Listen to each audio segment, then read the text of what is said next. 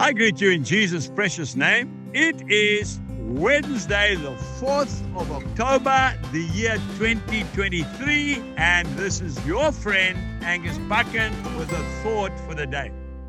We start off in the New Testament in the book of Philemon, chapter 1 and verse 14. Paul says, But without your consent, I wanted to do nothing, that your good deed might not be by compulsion, as it were, but voluntary.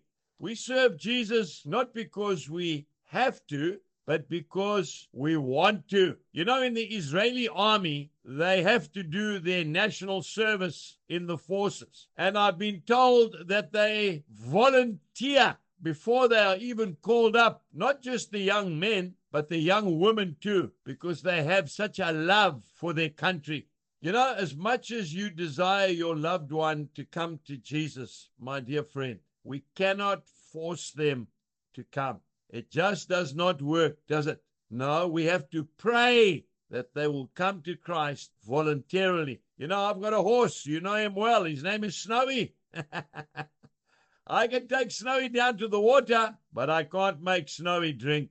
If we look at the Gospel of Matthew, chapter 9 and verse 9, you will see that the Lord called Matthew, the tax collector, to follow him. But he called him freely, and Matthew followed him freely. As Jesus passed on from there, he saw a man named Matthew sitting at the tax office. And he said to him, Follow me. And so he arose and followed him. Immediately, left his money on that table and walked away because he found life. He found Jesus. I don't know if you remember that beautiful old song. It's very old, but it's very beautiful. Freely you have received, freely give.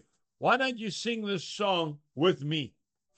God forgave my sin in Jesus' name. I've Been born again in Jesus' name.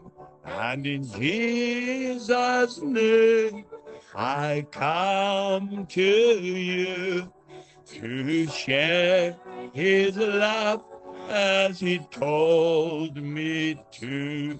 He said, freely, freely you have received, freely, freely give.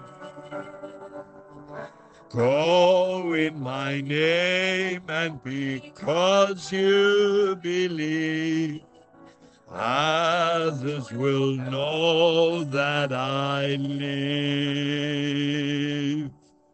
God bless you and have a wonderful day. And go and tell somebody that Jesus loves them. Goodbye.